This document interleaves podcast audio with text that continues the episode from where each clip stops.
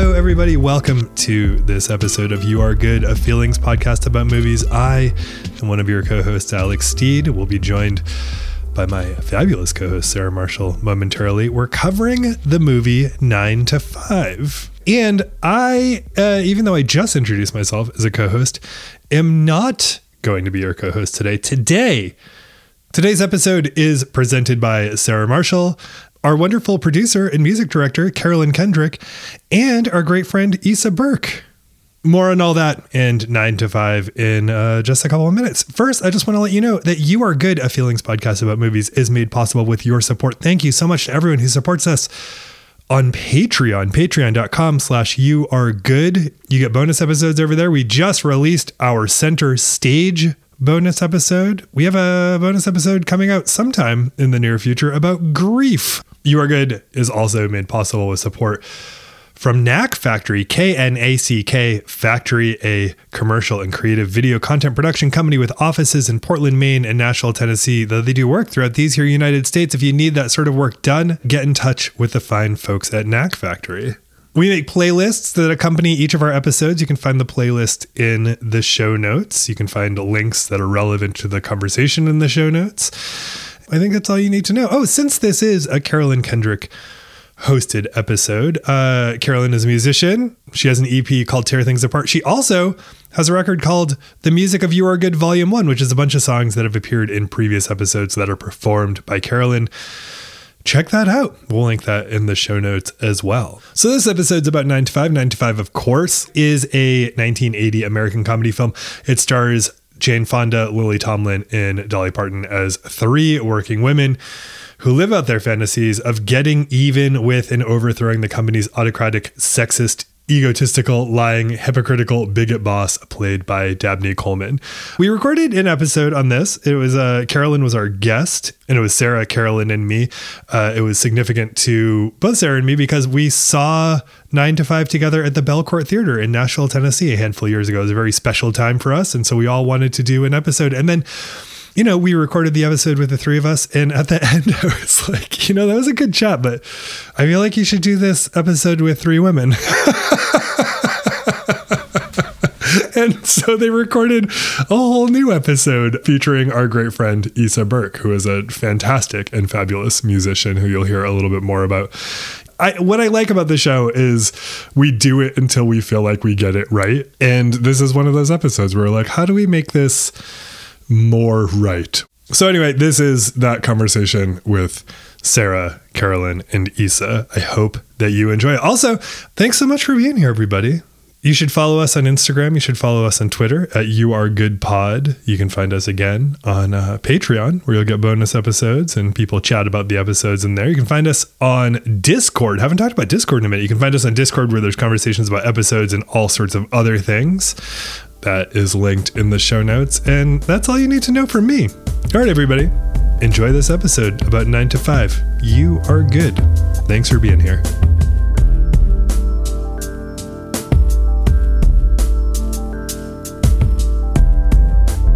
Hello, Sarah Marshall.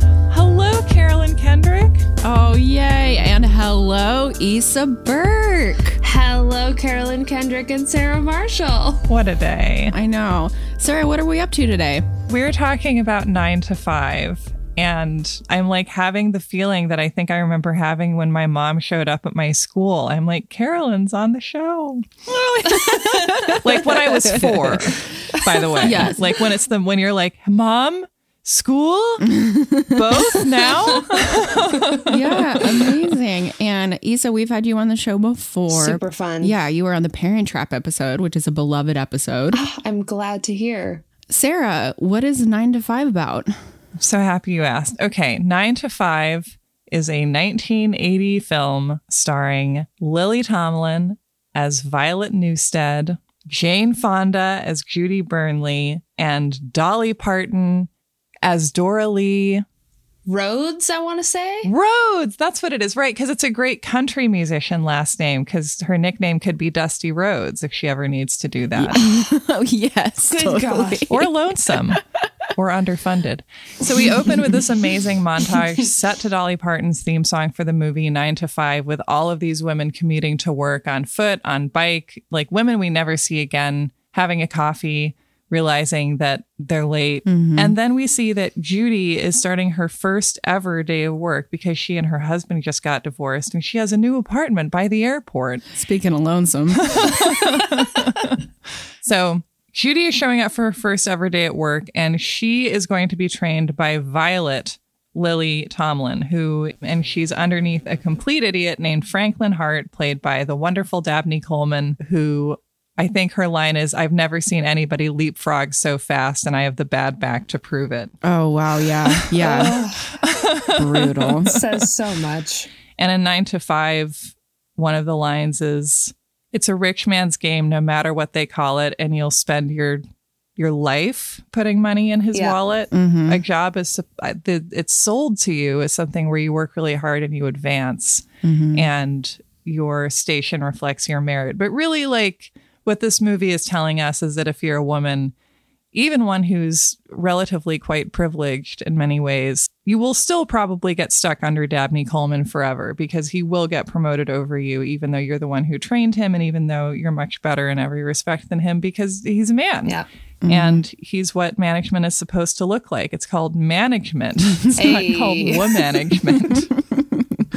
so Violet is pissed about having to train Judy because it reflects the fact that this is the role that she's stuck in. Mm-hmm. But she does it. We also then meet Dora Lee, who is Mr. Hart's personal secretary and who is, of course, played by Dolly Parton, which means that all the women in the office hate her because she's hot and they think that she's having an affair with her boss. And women, we stay down by hating each other. So that's one of the things that's happening here. Mm-hmm. Yeah. Lily Tomlin doesn't, but everyone else seems to. And then we also have, is her name Margaret, Lily Tomlin's pal in the office, who is, according to Mr. Hart, the old lush. Mm. Oh, yeah. There's Margaret the Old Lush. Yeah. And then there's Roz. Yes, Roz is very important. Tell us about Roz. She also reports directly to Mr. Hart, and she's kind of like the office narc. Yeah. Mm-hmm. She's got like a very severe bangs situation happening. The gray bob. Like a gray Cleopatra. Yes, Actu- yeah. yes, yes. It's kind of chic, actually. Yeah. She's putting in effort. Absolutely, but I think I get the sense that in the movie, the hairstyle is meant to communicate like this is an uptight and repressed woman. Mm-hmm. And so Roz is kind of like if Mr. Hart says jump, she says how high. And she is not interested in any of the subordination or sassy behavior that our trio of heroines may be engaging in. Yes, Roz has many important roles to play. And so we we set up our characters. Mr. Hart has a meeting with Judy where he which is just like a wonderfully incoherent speech about like being a team player. I love when he's like, You girls never got the chance to play sports. but I feel that that's the best place to learn about teamwork. And you know what? Like none of the men in this world suspect him of being an idiot because he has a nice vest on, you know. I think that menswear is maybe so important and was so dominant for so long because like you just it's hard to look stupid in a three-piece suit, honestly. But Hart mm-hmm. sure is stupid. He sure Yes. is. As unpleasant as he is as a person, he's delightful to watch as a character. Like, Dabney Coleman is having the absolute time of his life. He's like a variation of this character in Tootsie two years later, Right. which is really funny to me. Like, I feel like the people who made Tootsie were like, this guy is like that guy from nine to five. And then they're like, what if we just got that guy from nine to five? That was working. We should just keep that up. yeah. Sarah, something that you said recently to me was reflecting on how dangerous stupid men are and mm-hmm. how, in particular, this character is dangerous because he's stupid. Mm-hmm. And I have been thinking about how much that has informed the entirety of our whole culture. Like mm. the whole American landscape is just us dealing with the repercussions of dangerous, stupid men. Yes. And it's also like the thing where insecurity is such a big part of it, where it's like you can't directly tell someone they're doing a bad job. You have to trick them into like dropping the school bus that they're holding in their claw or whatever. Yeah, yeah, yeah. so we introduce Mr. Hart. Um, we really get a sense of of what flavor he's embodying of management, and then Mr. Hart sends Violet off to buy a silk scarf for his wife. And she's like, Mr. Hart, I really don't think it's appropriate for me to do that. And he's like, what did I just say about being a team player, basically? Mm-hmm. So he's just got a little fiefdom. Every worker under him is a woman. It's just a world of women, and then Mr. Hart on top telling everyone what to do, and the women kind of policing each other to different extents based on that. So they get the scarf, and then we see Mr. Hart turn around and give it to Dora Lee, who we learn he has been relentlessly sexually harassing for like quite a while, it seems like. And she's well, this reminds me of a story I heard yesterday. I was listening to you must remember this on the episode about Judy Garland and Mickey Rooney working as teen players for MGM. And there's a story about I forget his name, but like some kind of studio boss who was basically in charge of Judy Garland's entire life. He would always be like, Judy, you sing from the heart. And then he'd put his hand on her heart and also on her left breast. Okay. No. And he did it for years. And then finally, when she was like, don't ever do that again, he like cried and was like, I'm so hurt by that. And then she had to comfort him. Ugh. Ugh. And I feel like that's just like where Dora also Mhm. is. Yeah. I mean, there's a line I always think of where she's like, Oh, Mr. Hart, don't worry. Next time you invite me to a convention in San Francisco, I just have to make sure there's actually a convention. Yes. Yeah. that line and the other one that really stuck with me was when she she's like, "Oh, don't worry. I've been chased by swifter men than you and I ain't been caught yet." So good. Dolly. Yeah. I mean, that's like a brilliant line and this was Dolly Parton's first film role, Yeah. right? She's an amazing actress. Yeah, absolutely. She's a natural. But that vibe, the way that she has to just sort of be like, oh, yep, well, you know, you're fine. It's just my job to keep outrunning these men who are pursuing me like bloodhounds every hour of the day. Yeah. very bleak. But I, I also like in that line that she is able to convey to the audience and then also to him, like, yeah, you're trying, but you're also so dumb. yeah, totally. you are dumb, dumb, dummy, dumb, dumb, dumb.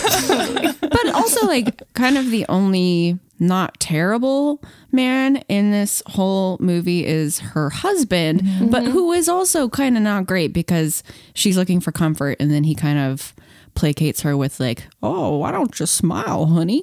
or whatever, Yeah. which is not great. But yeah, I remember watching this movie the first few times and being like, "Oh yeah, her husband's kind of nice," and then upon further reflection and more watching, I'm like, I wouldn't want somebody to say that to me if I was upset. It was also for this time that I was like, oh, it's not, you know, he's it's not perfect. Yeah. Like he's got a lot in his favor, but in my head I really conflate him with Dolly Parton's, you know, famously never glimpsed husband Carl Dean. Right. he's like smile and then he's like I'll give you a warm welcome. And I'm like, oh, this is the kind of guy who'd give you like a certificate for Levin on your birthday or something.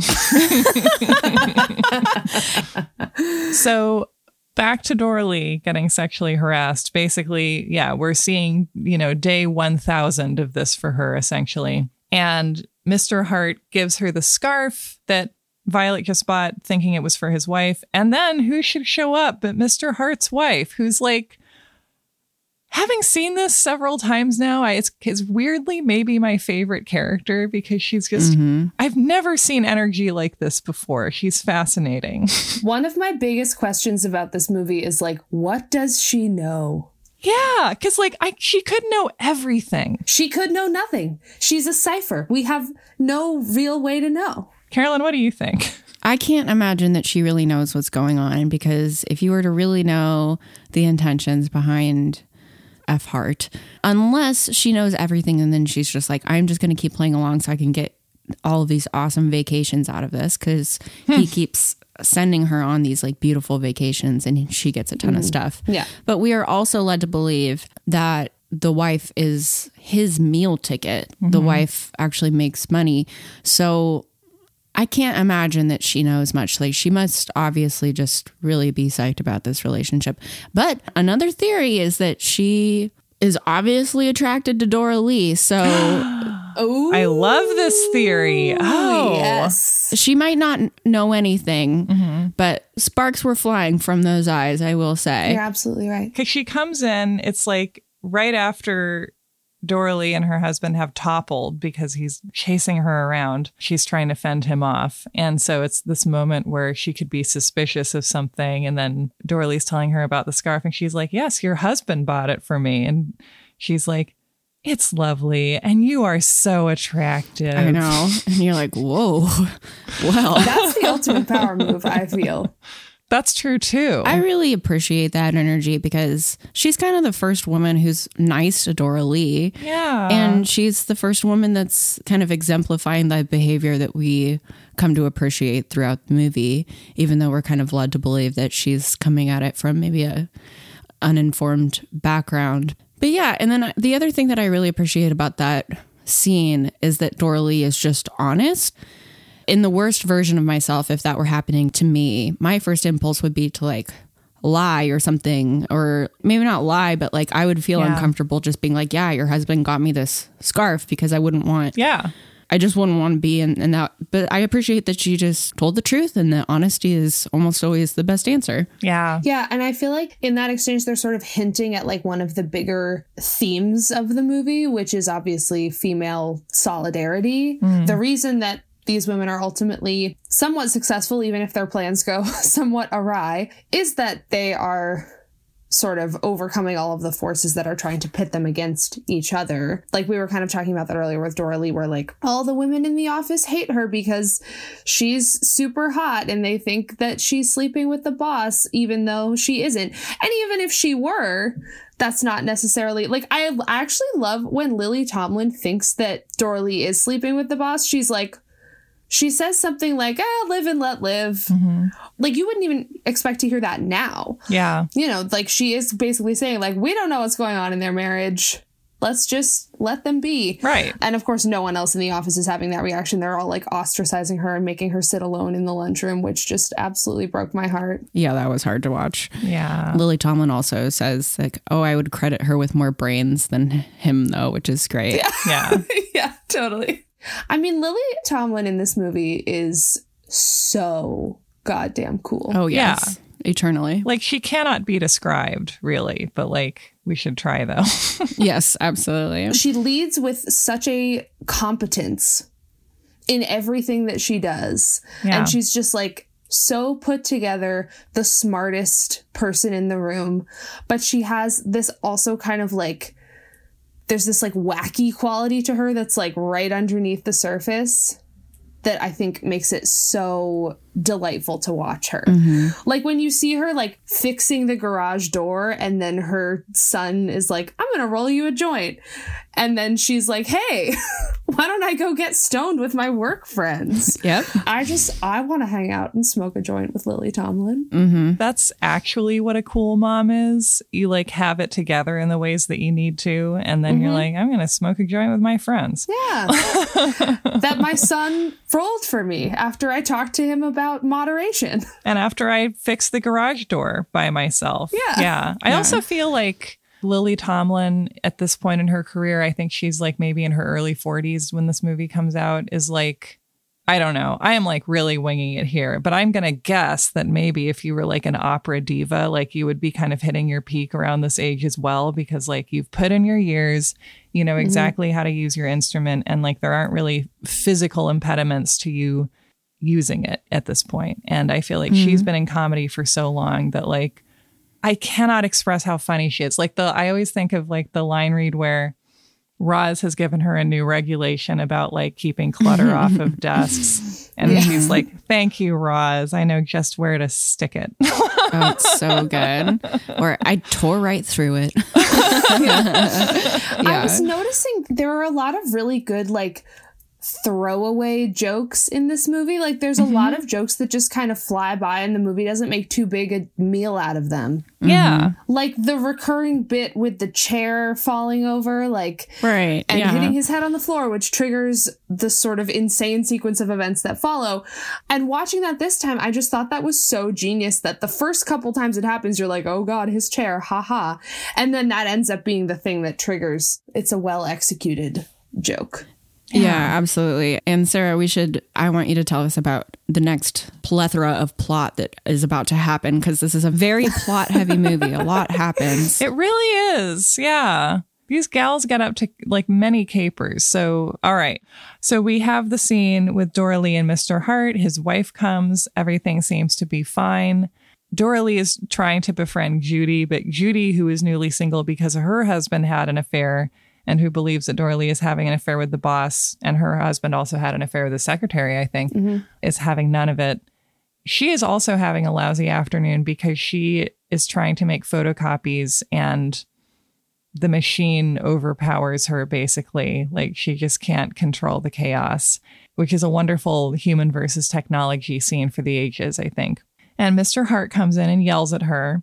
And there's also a really lovely scene of like Judy, like, again, it's like the level of talent here is incredible because I feel like Lily Tomlin has been working in comedy for so long, and Jane Fonda is a fucking movie star. Mm-hmm. Mm-hmm. And just the way she's able to convey almost crying and not actually crying is so. just so Yeah. heartbreaking. I, I really do actually cry whenever I see that because I it's her first day ever of work and she's just been going through the wringer. Yeah. And then this dumbass comes and yells at her for something that I'm sure he can't do. Of course, of course. I mean, my God, he would be dead if you tried to make photocopies in there. so that's lousy. And then, does anything crappy happen to Violet that day? I feel like it has to. Well, then that's when we find out that she's trying to get this promotion, but then she doesn't get it. Yes, of course. Right. She takes a sec to get it out of him that the reason that someone else has gotten this promotion is because the clients prefer to work with men. Right. Mm-hmm. So, yeah, they've all had a day of getting stomped on by the boot of capitalism. Then we have also a representation of something I felt many times in my life where, oh my God, we made it through the first day. How incredible. And then, boom, it's the second day. And Jane Fonda's clocking in and being like, I feel like I was just here. Mm-hmm. To her coworker, who I think is the only significant character who's a woman of color mm-hmm. Yeah. and who gets fired pretty early on and who is kind of our example of like this is why part-time jobs need to be available because like if she could work part-time then she could also do childcare mm-hmm. and she's fired for discussing her salary Right. Yeah. so there's a there's a lot of topicality here And then Dora Lee finds out that Frank has been telling everybody in the office that they're sleeping together. right which leads all of them to leave work early and go to what I presume to be the best bar in America called Charlie's. yes Yeah. Charlie's looks awesome. charlie's is where movements are born For sure. so they all end up at Charlie's and decide to go back to Dora Lee's house, eat her food, and smoke Violet's joint. Mm-hmm. And this is also the reason why we're talking about this movie on this date, because I realized recently, I was like, oh my God, 420 falls on a Wednesday this year. And Wednesday is when we put Oh. shows out Oh my what God. shall we do? And you won't believe this, possibly because it's not true, because I don't know whether to believe the story or not. But there's a story in a book about the Reagans and the movies they watched while they were in the White House. Allegedly, Ronald and Nancy Reagan watched Nine to Five together, and they felt that an otherwise wonderful movie was ruined by a scene where all of the women smoke pot, and this inspired Nancy Reagan to launch the war on drugs, which again, I don't think is true, but I think they think that's yeah, true. Yeah, I could Oh see that. Like, God. I mean, the Reagans are infamous. Like, they have to have some quote unquote bona fide reason to start a, a war on drugs. They can't just say what it's actually about. They can't just be like, we're white supremacists. Right. Because they're, yes, it's because of nine to five. Blame Lily Tomlin. I also love the implication that, like, you know, all the stuff about workers' rights and equal pay. They were fine with that. Who loves workers? Ronnie Reagan. exactly. the idea is that, like, if you smoke pot, you will be inspired to start either a union or an actual violent workplace takeover. So, can't smoke pot. Well, this is why we need to continue to teach critical thinking in schools because this is another example of a stupid man being dangerous. Ronald Reagan. Oh my, my god. God. that's true. Right. Oh my God. The Reagans were sitting there. They were like, I just, we love this Mr. Hart character, but these women are awful. yeah.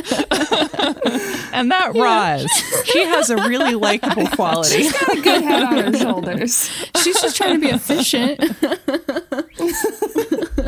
So they're at the bar. And then they're at Dora Lee's and they're eating ribs. Dolly Parton's husband is at a singing gig, which I love. And then what happens, Sarah?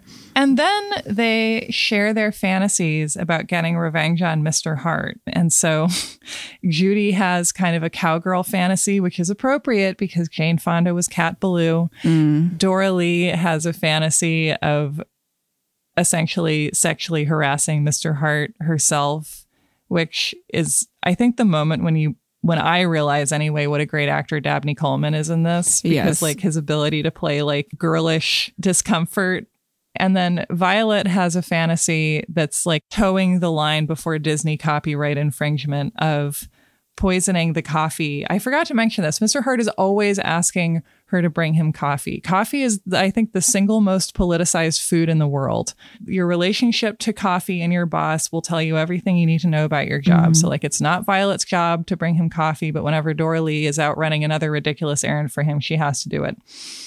So, her fantasy is that one of the times he asks her for coffee, she will pour rat poison because he's always asking for skinny and sweet, which is our world's NutraSweet or whatever, and that he will die, and then the three princesses will be celebrated by all of the peasants who they have freed from the dungeon of the typing pool. Mm-hmm. It's very cute. The way that this movie just suddenly takes a hard left into like stoner fantasy is like so delightful to me. And in Jane Fonda's sequence, there's like bloodhounds and like the whole office has like torches. The way that there's like no hint of any of this prior to this moment, I really love. Yeah. Mm-hmm. Mm-hmm. You think you're watching a very straightforward, like, office screwball comedy that's very much set in the real world. And then you have these, like, three increasingly insane fantasy sequences. Mm-hmm. It's so fun to watch and it's so surprising. Yeah, and they're so long too. Like, Yeah. if this movie was made in the last twenty years, like I bet like a third of this movie would have been cut, and Yeah. the Yeah. dream sequences would have been the first to go because you don't really need them, but they are very indicative of the time, and then also indicative of how strongly these women feel. Even though I bet today Yeah. we don't feel like some of their actions would be quite as justified. Yeah. yeah, I feel like the sort of um Dolly Parton sequence of like what if I did sexual harassment to him is like Yeah. that maybe doesn't age quite as well in terms of it being like the other two are pure fantasy, pure comedy, but that one feels a little bit like uh, you're kind of just making me feel bad for him. Right. Yeah, that's his most sympathetic moment. They could have gone further with the whole like her riding in on a horse and lassoing him part. Could have been more lassoing. Only note for the film. Yeah. But then, Sarah, I've also heard you talk about the gun situation. right. I was just thinking of that. Yeah. So there's this throwaway story because we need to explain why Dora Lee has a gun or just bring up that she's got a gun around. And she tells a story about she and her girlfriend were leaving a rodeo and they were in the parking lot and these two guys were harassing them. And so she was decided I'm going to I'm going to be tough cuz I have a gun and then she shot a hole through her purse. And that's like the punchline and it's funny and then you're like, "Oh, but then like, oh, well, what happened?" Right. There are a lot of scary stories that actually do get told, but like the truth is hiding in plain sight because they're getting passed off as funny stories. Right. Mm-hmm. And like that's just how Thelma and Louise got started, basically. Mm-hmm. Is like mm-hmm. you're in a parking lot, you've got a gun, a guy won't leave you alone, there's a country and western atmosphere. Yeah. oh, we got both kinds. We got country and western. so they have the fantasy sequence, and then the next day is a big old day from hell. And one of the unfortunate things in this universe is that Skinny and Sweet comes in a bright yellow package, and Rat Poison comes in a bright yellow package. And they're both boxes the exact same color, shape, and size. So that's just a bad idea. And you would think that, I guess maybe this is one benefit of everything now being owned by the same five conglomerates is that they're going to have more internal communication about their packaging. Mm-hmm. so that's good. But Violet, having just fantasized about poisoning Mr. Hart and having said to a coworker that one of these days she's going to snap, truly by accident gives Mr. Hart coffee laced with rat poison. He does his classic thing of leaning back in his chair and he falls over and knocks himself out before he even has a chance to drink the coffee. But because he spills it when he falls and because of the way it's found, Violet believes pretty reasonably that she's accidentally killed him. And so she tells the girls what's going on. They go to the hospital. Mr. Hart feels fine and basically like walks out and is like, Don't examine me, leave me alone. Because of course he does, because he loves to make bad choices. and because of that, Violet and Judy and Doralee believe the room that they have found, which is being guarded by the police who are protecting or trying to protect a mafia witness who has just been killed by apparent poisoning. They think this is Mr. Hart's room that they're hearing about. So Violet's like, oh, fuck, we killed Mr. Hart and they're going to autopsy him and they're going to find the poison. So obviously we have to steal the corpse. and so she steals a corpse. I mean, she just straight up steals a corpse out of a hospital. She has to have a conversation with a candy striper, which is a really interesting moment where the candy striper is like, "Oh, you're a doctor." And she's like, "Yes, I am a doctor." Why am I talking to you? and then she says something like, piss off. yeah. so they successfully abscond with the body. They realize it's not Mr. Hart and they take it back. They have to take it back to the hospital and in the process get pulled over by a police officer. And again, Lily Tomlin avoids him opening the trunk and finding the corpse because he's pulled them over because one of their tail lights is out by pretending to be a lady doctor. She mm-hmm. has to get to the hospital on a big emergency, which is a really interesting moment that I hope theses have been written on. so they get back to the hospital. They successfully return the body. We see, I think, two janitorial staff, hospital cleaners, who find the body in the bathroom and are just like, okay, another body in a bathroom, whatever. Yeah. Oh my gosh. There's another stiff in the John. Yeah. There's another stiff in the John. So, next day at work, they discuss everything in the bathroom. They resolve to go to Charlie's and they're like, phew, that panned out okay, amazingly. Well, I'm glad that's over. And then who is hiding in the bathroom taking notes on a toilet seat liner but Roz? Mm-hmm. Roz snitches to Mr. Hart. Mr. Hart first brings in Doralee to threaten, and Doralee responds by hog tying him, mm-hmm. which I guess she used to compete in rodeo. Yeah. Mm-hmm. But I like that it's believable for her character that she just knows how to hog tie a full grown man. Absolutely. I buy it. And so Mr. Hart's wife, crucially, is on a cruise, which we set up when she first came to the office that she wants to go and get six weeks of sunshine. we have Yeah. also ascertained that Mr. Hart is doing something corrupt with a warehouse and stolen goods or something. And once we can get proof of that, we can successfully oust him and he won't be able to hold this attempted murder over our heads, I guess is the reasoning. So basically, we have to kill time and keep him locked in his room in a straitjacket type deal that we make out of bondage gear. I don't think we explicitly say that, but like the, it's a it's a bondage setup, right? Well, they do explicitly say that later. Oh, they do? They do. And then also they hook him up to a, a garage opener, which we know that uh, Violet knows how to do because she was doing it earlier in the right. movie. I love Yeah. that. Yeah, there's so much setup and payoff. And so basically, in the ultimate act of femme revenge, she is forced to stay home, not work, and watch soap operas. Mm-hmm. And then basically, the rest of the movie is them successfully keeping this operation under wraps. They send Roz off to do accelerated French. Which I think makes sense for her. Mm-hmm. I think uptight women love to speak French. Oh yeah, she's already got the haircut. Yeah. and in the workplace, basically, this movie is based on the thesis, which I am excited to discuss that, like, if only we put women in charge for six weeks, everything would be great, which we have since found to be not entirely true. But the reasons for that are interesting. Mm-hmm. And so they bring back workplace clutter, crucially. People are allowed to have plants. Mm-hmm. They have people set their own hours. They can do part time work. We have, I think, a lot of orange ends up in the design scheme. Like they mm-hmm. redecorate, they really get it an incredible amount done. They're setting up a daycare. I mean, they essentially change the things about the workplace that were making it dystopian. Because I think the concept here is that work itself is not the enemy. Like people want to work. This is a mm-hmm. very relevant topic. Like people like working. It's the ways that they are forced to work Yeah, absolutely. that make the difference a lot of the time and the ways that they are demeaned for needing to do the thing that we also believe is the only thing that makes them valuable as humans paradoxically mm-hmm. and so yeah they have completely changed the workplace they've also start a workplace funded rehab program mm-hmm. where they send margaret who comes back all spiffy and sober.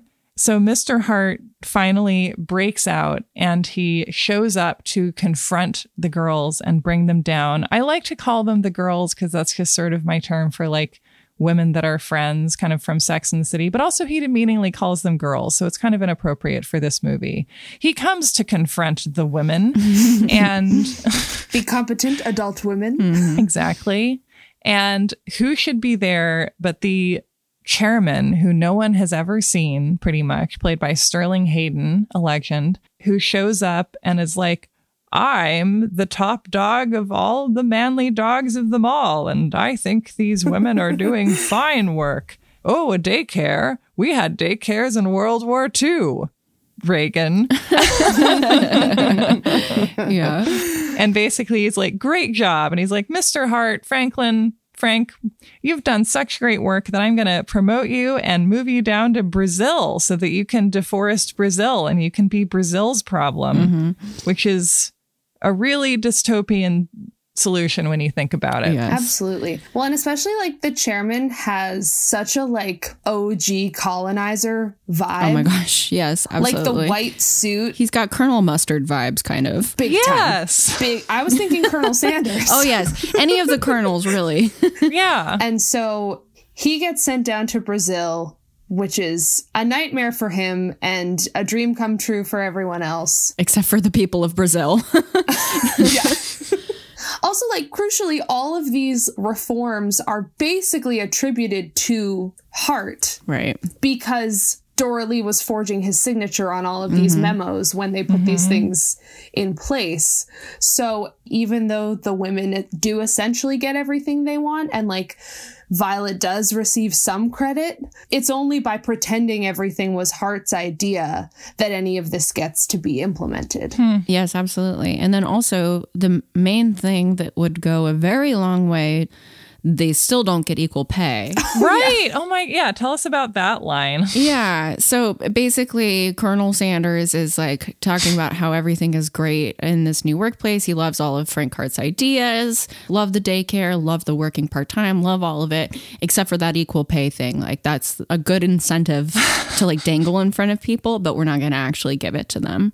We still don't have equal pay. Like, I think it's interesting that they acknowledge that you can make as many reforms as you want, but when it really comes down to brass tacks, you're just not going to get it. And Yeah. then also, one thing that I forgot to mention earlier was that the other person of color we have in this movie, at the very, very opening sequence, is a mailman, like a black mailman, who, hmm. when Jane, Jane Fonda is hired, he's like, he doesn't say this, but essentially, how am, how am I going to ever be promoted if you just keep hiring other white women from outside of the corporation? And then that character vanishes off the face of the earth and we never see him again. Sayonara. so many movies of this time they sort of like make vague nods to the existence of people of color and then they're like anyway back to the plot Right. Back to the protagonists. it feels like there's still a very pervasive idea that like movies about a group of white women where like men aren't particularly important don't make money and then there's like this cycle where hollywood acts really startled when they do make money mm-hmm, and then mm-hmm. they forget that that happened and they act really surprised the next time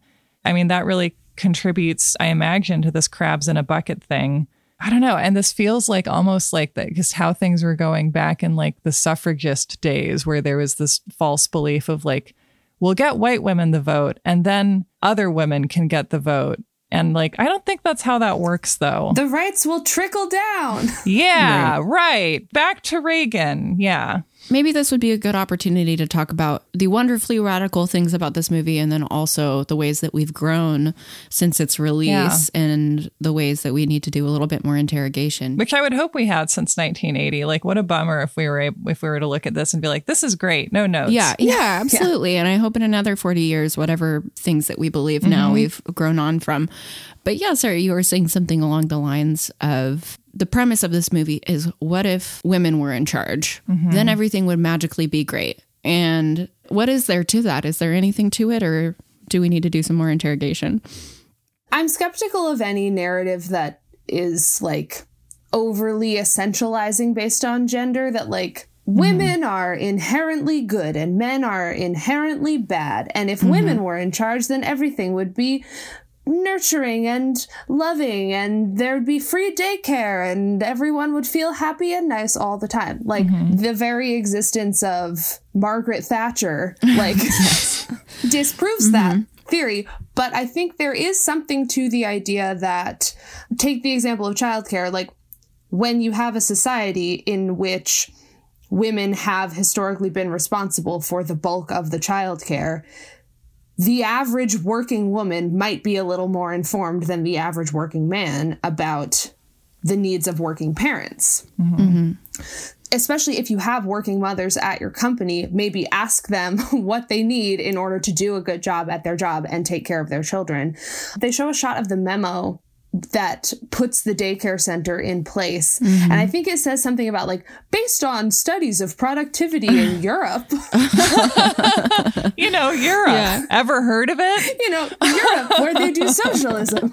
well, the point you're making is making me think of something that's I think is a really important distinction that has become maybe more obscure over the years, which is if women want childcare in the workplace or if they want more accessible childcare, yes, that could be because they're altruistic and they're thinking about their community and they're thinking about like the needs of other women, or it could just be because they need childcare, right? Right. Mm-hmm. Right. So this thing of like put women in charge, they'll fix things. And it's like sometimes in some ways that kind of thing happens, but it could also just be because like you need people in management who understand all the needs of the different kinds of people who they are managing. And so if you have forever in management people who never think about childcare, then like just no one is ever going to prioritize childcare. Yeah.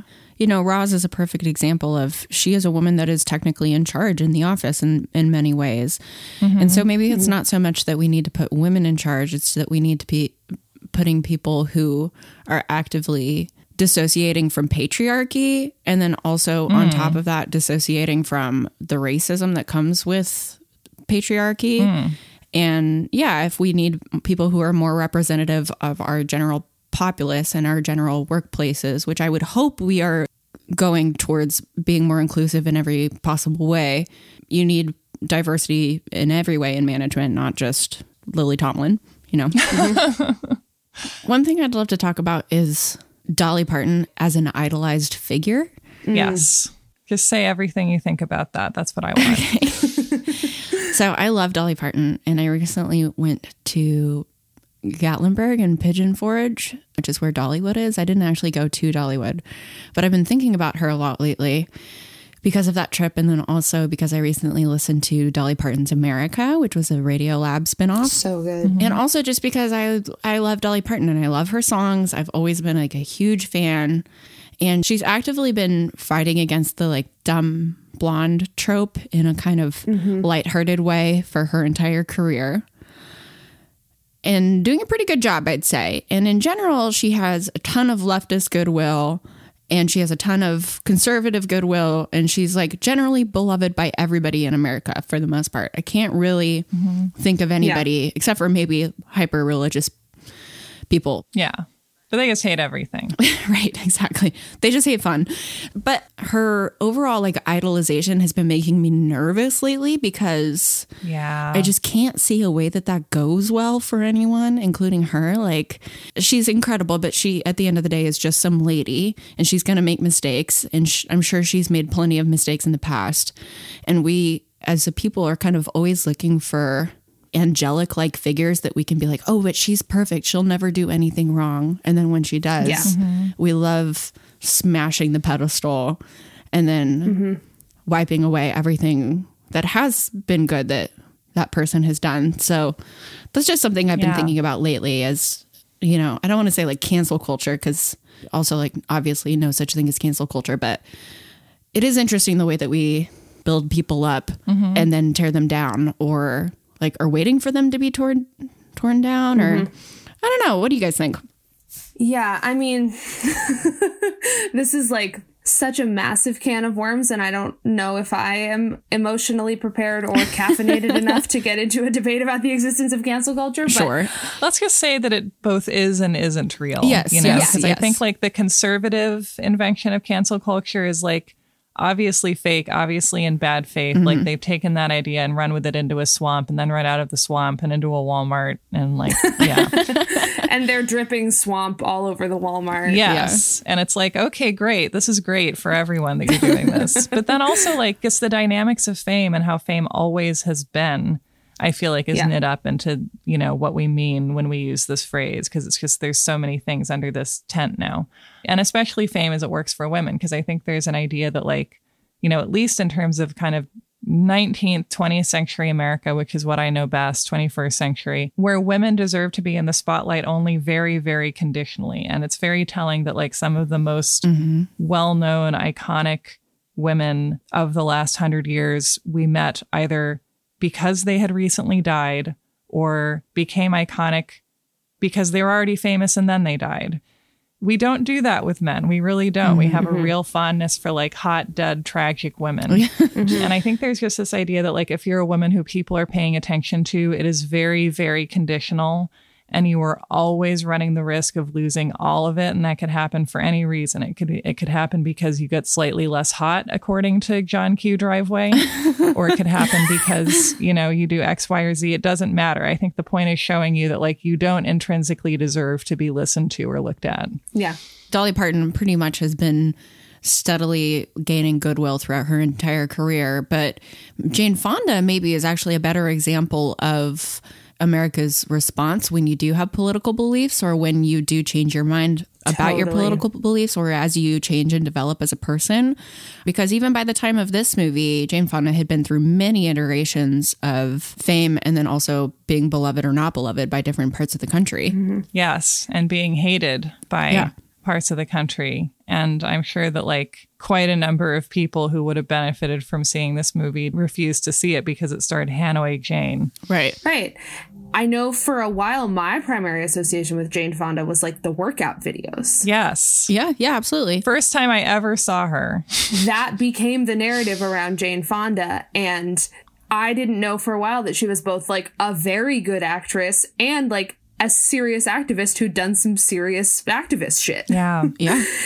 In a way the dumb blonde narrative sort of applies to Jane Fonda too that like it was easy to mm-hmm. think of her as like what do you mean she's like doing serious things like she's just attractive lady from the workout videos Yeah. Sure. Yeah. but like to this day like she's been doing some really serious like climate activism i mean i don't know i'm not gonna say for sure that i 100% agree with everything she's ever done because i don't have that mm-hmm. information Well, and also because that's not, it's weird that we feel that requirement about famous people now. Yeah. You know? I was just about to say, like, here I am trying to like preclude the John Q driveway from going into my Twitter mentions. Like, exactly. did yeah. you know that Jane Fonda, blah blah Did blah? you know that Like, Jane Fonda scratched a car when she was parallel parking in 1977 Right. and didn't leave a note? Yeah, exactly. How dare you? That's the thing. There's just so much bad faith in online conversation these days. Like, I think I actually maybe hit my wall with Twitter this week because. That's exciting. yeah, I think it finally happened. And you'll never believe what it was that got me to this place. It's so stupid. Like, there's been a gazillion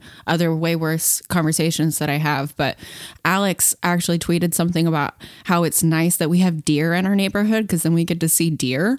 Oh my God, where is this going? no, no, I already hate it. I couldn't believe it. And it's just like, I couldn't think of a single way to distort that into like Twitter brain. But you needn't. Someone will. And there were so many replies of people being like, Deer have stupid. They have Lyme disease. You're going to hit them with your car. What? The deer are dangerous. Just hysteria. They probably weren't really feeling that way, but how it was coming off is like, mm-hmm. here's a nice thing that is being tweeted about. And then everybody else is like listing every single bad thing that a deer could possibly represent to somebody else. Mm-hmm. And that's really what it feels like having any opinion about anything on the mm-hmm. internet where it's like, okay, I liked this thing that Jane Fonda did once. And then there's immediately a thousand people saying like, "Oh, well, did you know that she once spit on a ladybug?" Like, Or you'll be like, How did your parents meet? And inevitably you'll start getting replies that are like, I never knew my parents. And it's like, well, you could have just not responded to the tweet. Like, it's not like it was in a census. right? I know it's like like not everything has to be exactly for you. Maybe, Yeah. you know. But then again, like the internet is for everybody. But you know, I was thinking about this with Jane Fonda because there was that famous Oscars where she signed her acceptance speech because they weren't including closed captioning for the deaf community. Mm-hmm. And so some videos of that were recirculating after this Oscars. But yeah, like I could easy, easily see somebody with Twitter brain like taking that in a direction that is hard to come back from. Like, you know what I mean? Yeah. The deer thing is such a great example because, like, I'm like fully back on Twitter now, and I feel like that's not ideal for me, and I'll need to dip out again at some point, but not at this minute. So that's good, or it, it is what it is. But I was raised to have this mindset where, like, I need to constantly have this Terminator brain where I'm like constantly sweeping, I'm constantly doing an ocular pat down mm. of any situation of like, how could this possibly go wrong for me? Like, how could every mm-hmm. innocuous move mm-hmm. that I make somehow blow up in my face just because of my first relationships? Like, the way I relate to people, unfortunately, now is like, every single thing I do, no matter how reasonable it is, or no matter how much I'm following the cues in front of me, like, how could this be the thing that you disproportionately lose your mind about? And how can I like ruin my own quality of life trying to anticipate that? And the thing about being on Twitter is that you actually have to do that. And it's very hard to actively train yourself to not be in that mindset, which is very harmful to you and like kind of ruins your ability to trust anyone you love if the need to do it is being reinforced by the fact that you can't mention liking having deer in the neighborhood without people Right. having a lot of opinions about how terrible and dangerous and it's just like deer are deer they're just kind of everywhere you know you just i mean yeah it does suck to have a deer run into your car but like whatever i don't know like you're you can't really avoid it it's just gonna happen Right. Right. or like you can't say that you like some of the things Jane Fonda has done without being assumed that what you actually mean is Jane Fonda has never done anything wrong ever. right Yeah.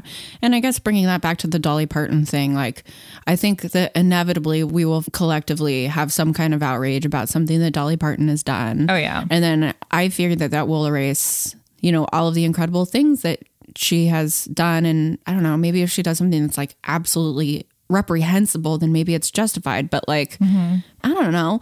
It's so difficult for many people to like somehow grasp the idea that like people can do good things and also do bad things. Right. And neither negates the other. I think that that connects to the fact that I don't I don't really think people believe that you can be more than one thing. I think people believe that you're either good or mm-hmm. bad and you either do good mm-hmm. things or you do bad things and I don't think there's any such thing as being a good person and I don't really think there's Yeah. such thing as being a bad person. I think that we just try to do as many good things as we possibly can Yeah. And eventually we're going to screw up and then hopefully we will be able to fix the things that we've messed up and hopefully be able to make amends in whatever way we can Definitely. Yeah, and I think that like the answer probably is just to not put people on pedestals to begin with. Mm-hmm. You know, and like and if Dolly Parton does something that I disagree with or find reprehensible tomorrow, then I feel like I'll be like, well, I never expected you to be perfect because I know you're like a person, like I'm a person and the best things that I do or have done are not canceled out by the worst things that I do or the worst things about me. And like, yeah, and I think there's a fundamental discomfort with that information because we want to just feel like we can achieve goodness and just like be there. But it's like, it shouldn't be surprising because it's the same as everything else. Like, I would love it if you could just wash your hair really, really well, like once a week and then not worry about it. Mm-hmm. or once a month, honestly, right? Mm-hmm. Like, you just do a great job and then you're like, great, monthly hair cleaning over. And I'm a good person. You have to keep washing your hair. You have to keep making good choices every day. And like, yeah, that's intimidating, but it's also really great because it means that, like, you know, I think there's a John Updike quote that you're born and die every day. You're a different person every day. And like, that's great. I love that. Hmm. When we were talking earlier about the way we're all kind of on the internet trying to like get ahead of what we imagine other people's bad faith Yeah. Mm-hmm. interpretations of what we say could be. Bad deer takes. to bring it back to nine to five, one of the things that I think is kind of impressive about this movie is it's sort of like, okay, well, what if women did just want to take violent revenge on men? you know, it's sort of like unconcerned with like bad faith interpretations of feminism, which have been rampant for many Totally. decades and are still rampant today. In a lot of ways, I'm like, amazed that this movie even got oh, made. yeah. I mean, I think part of how it got made is that it's just like so over the top and so obviously absurd. It is very easy for me to imagine some like male film execs that's like, we can't possibly put out a movie in which a secretary threatens her boss with a gun. Right, totally. I think that there is something kind of brave in that, that it sort of takes like the feminist boogeyman. Mm. What women actually want is to Yeah. tie mm-hmm. you up and imprison you in your home and take over the company. It's like, yeah, okay, what if that happened? Yeah. and it's like, well, what if they did? Would that be so bad? right. Look at how it worked out. yeah, exactly. you know, this movie came out in 1980, came out during the mm-hmm. Reagan years, became famous during the Reagan years, but was made in 1979. So was made pre Reagan. So we are Yeah. still in, what is it, Carter? yeah, Jimmy Carter's America. So we're still in Jimmy Carter's America when this is made. Well, I would love to do my Jimmy Carter impression, which is my name is Jimmy Carter. I'll be your president if you'll have me. Oh I have a soft spot for Jimmy Carter because he's a peanut farmer, and my family, I come from peanut farmers as well. Oh, I didn't know that. Yeah. That's so cool. I didn't know that either. yeah, it's it is it's such a weird shift because I do think that look, I wasn't there, but I think that the thing about the Carter administration is that we tended for a long time I think partly through, you know, conservative propaganda to associate it with a time of, you know, national disunity and confusion. And, you know, we're having a hostage crisis. We were having a mm-hmm. spike in gas prices. My mom remembers it as the time when she had to like line up at five in the morning to get gas. Mm-hmm. You know, not all the time, but like that you're dealing with a scarcity. And that's something that is stressful for Americans because we are promised that, like, as long as we bear every abuse that is thrown at us, we can at least get whatever we want if we can afford it. Mm. So when that goes out the window, it's very upsetting. And yet, this idea that there was order under Reagan and confusion and malaise under Carter, a word, by the way, that he didn't say in that famous malaise speech. Right. I feel like that's a, an idea that Reagan came up with. Sure. and just you know that Carter had ideas for the country that I think did fit with this kind of utopian vision of the workplace with childcare and this idea of like we had childcare in World War II. Mm-hmm. It's not a new idea. Mm-hmm. It's good mm-hmm. for everyone. If we give people resources, things will get better for them. And I mean, even the transformation of Reagan as an individual over the course of his life, I think kind of like you can look at America becoming more conservative by degrees in the way that it has, but like you can see that in individual lives. And Reagan started off as a New Deal Democrat when he was a young man, and then over the years became uh, what he became. The um, family values bought 9,000. we can see this moment of shift in America where it does feel so incongruous that this movie came out during the Reagan administration. And in a way, like we we don't really see anything like it that embodies this concept of revenge and had such mainstream success and became such a moment with such real stars in it until Thelma and Louise, mm, which is mm-hmm. like Yeah. not a comedy, No, famously. no. a lot of the policies that they enact in the office in nine to five seem still pretty radical today. Mm-hmm. You know, as Americans, we're kind of always like asking for the bare minimum. And I think that's kind of where the concept of unionization kind of comes back because mm-hmm. when you have unions, then you have, you know, maybe you're not going to get everything. And obviously, like, we're still stuck in America and it's terrible. But I feel like collectivization gives you the opportunity to be like, right, okay, so like in 40 years, what opportunities do we want our children to be getting? And like how can we start chipping away at that now? Mm-hmm. Mm-hmm. Yeah and that kind of made me think about some of the work that you're doing Issa with yuma mm-hmm. which maybe you can talk a little bit about that Yeah, I've been kind of delinquent from Yuma for for a bunch of months, but for a while I was doing some stuff with this organization called the Union of Musicians and Allied Workers, which is like it's really difficult to like form an actual union in the music industry because like everyone is an independent contractor. Mm-hmm. So the legal status in terms of like what it's actually capable of is confusing and I don't really even fully understand it myself. But it's basically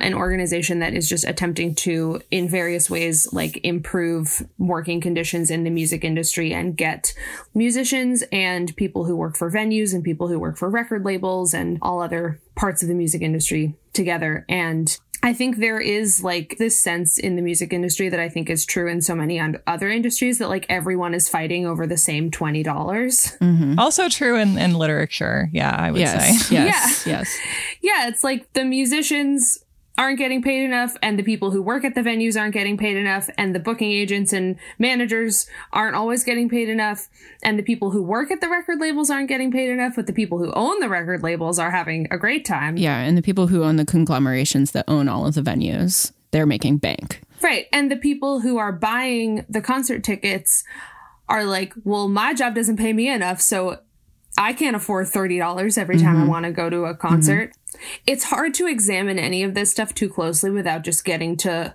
oh, the problem is capitalism. but it is Yeah. you know there's no easy easy solution but if we eventually find enough puzzle pieces you know yeah it kind of is mm-hmm. like a puzzle because you know what the picture looks like on the box but you don't ne- necessarily know how all of it's going to come together so maybe if we just keep trying to find puzzle pieces to put together eventually Right. we'll have a bigger picture Right. Yeah. It can't only be top down. A lot of it has to be bottom up. Mm-hmm. You reform your own workplace, you reform your own city, and hopefully that will sort of spread to other places. There is something kind of radical in 9 to 5 in that sense that it's about like what can we change at our own company? Right. You know, mm-hmm. no one in this movie is talking about bringing down capitalism, but they are talking about like, w- okay, what can we do for the, you know, the 40 or so women who work on this floor of this company? And then that eventually does make waves all the way up to Colonel Mustard Sanders, the chairman of the board. First name Mustard, last name Sanders. Never had friends as a child. it's also, this reminds me that Working Girl also ends, has the same kind of device as Nine to Five, uh, which is also the same device as in uh, Tartuffe, where the king of the company comes at the end and is like, what a great job these women have done. And you, the person who's been ruining everything, you're bad. Right. Yeah. Or like i mistakenly think you're doing a great job and i'm going to reward you by doing something you'll hate. You know it makes sense that this is the fantasy that the just ruler will come in and understand the situation and fix it and hopefully we all know that that is not a thing yeah yeah bosses exist to be kidnapped Bosses exist to be hogtied. yeah That's why the phrase boss hog exists. All right. I can't think of any dads in this movie. Violet had a husband, but he died, and now she has to take care of her kids, and that's why she's working this terrible job. Mm-hmm. Yeah, not a lot of dads running around. So, where are the daddies? Who's the daddy? I feel that Violet herself, mm-hmm. the ways in which she is just taking care of everything, she has a daddy energy that I feel uh, sort of held by mm-hmm. in this film. Hmm. And for better or for worse, Colonel Colonizer Mustard Sanders absolutely sweeps in and doms Mr. Hart So those are my submissions. I am going to say not a character, but I am going to say the friendship that then developed between Jane Fonda and Lily mm. Tomlin, which pursues to this day. Mm-hmm, mm-hmm.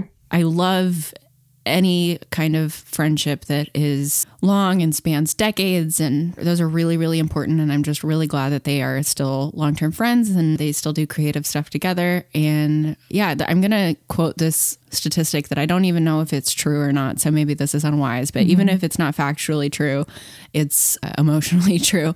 So men's life expectancy goes up with the amount of women that are in their life so if they have daughters or if they have wives that will take care of them in their old age or if they get sick like that means that generally that they will tend to live a little bit longer. Mm-hmm. But that's not true of women. Like if you have a man in your life like that's like if you have a husband or if you have sons like your life expectancy isn't going to go up. Yeah, because they're making them sandwiches. I know you're like, I know. But what is true is that your life expectancy as a woman goes up the amount of close female friendships that you have. Mm-hmm. And I'm probably as well, like if you have queer relationships, I'm sure that that's true as well. Yeah, I believe that. And I mean, I, I feel like that comes down to like, I don't know, this much larger conversation about like who is taught to care, basically. And I feel Yeah. like the ongoing problem in a lot of relationships, if you have a relationship with a, a woman in it and a man in it, like chances are, at least in America at this moment, I'm not like this, by the way. I'm like a shitty guy, but most women that I know grew up being taught to clean and to notice things mm-hmm. and to just kind of like mm-hmm. clean as they go and notice what has to happen and be project managers in the household. And men are not typically raised to be like that in America today. And I mm-hmm. there's nothing I don't think there's anything about gender to it inherently. I think it's just or you know, there's nothing about biological sex. There's something about gender as it is taught Yeah. Right. not only are women taught to care about the home, like we're taught to care about, you know, people. Mm-hmm. Like the whole argument that, like, oh, women are better, they're nicer. It's like, no, we're not. Some of us suck. Some of us are serial killers. But like, if you're raised to think about your community and to bring other people soup, then like you're going to be more likely to do that Yeah. when you're an adult. Mm-hmm. That's just how it goes. Yeah. Totally. While it may be true that getting more women in leadership roles will be better for the community, that's not because of anything inherent. Right. Right. It's because of the way that people are taught. And if we taught more men Hmm. to like take care of their own goddamn children, mm-hmm. et cetera, et cetera, et cetera, then there would be more people in the workforce who have an understanding of the varied needs of people. Yeah. Yeah. It's it's correlation. It's not causation. Yeah. Right. Yeah, Sarah, who's your daddy? I have to say that my daddy is Lily Tomlin mm-hmm. because I think empirically, I think that like Lily Tomlin, Dolly Parton, and Jane Fonda are all at the top of their game in this movie. Like they've mm-hmm. all kind of like reached the point where it seems like they have more control over their careers and what they're doing. Like they're in this, I would say, you can't really argue that it's not an overtly feminist movie. Mm-hmm. So you can feel that power kind of like radiating off of all of them in sheets, mm-hmm. but also just, I don't know. I think that Lily Tomlin is probably the performer who I admire the most because I most feel like I'm like studying her moves and thinking mm-hmm. about how to be funny. And that's what I want to, you know, keep getting better at. And just like she's like an Olympic athlete at the top of her game in terms of just like her relation to just every funny thing that she says or does. And also, I wanted to mention because we didn't even get to bring it up. There's just, I, we've been talking for so long. There's so much good stuff in this movie we haven't even had the chance to talk about. But the part where we just establish her on the phone being like, Violet Newstead, Oh, please yeah. hold. Violet mm-hmm. Newstead, please hold. And then like talking to her kids, you know, just be like, no, I don't want to talk to the dog. Okay, bye. I know. That's so funny.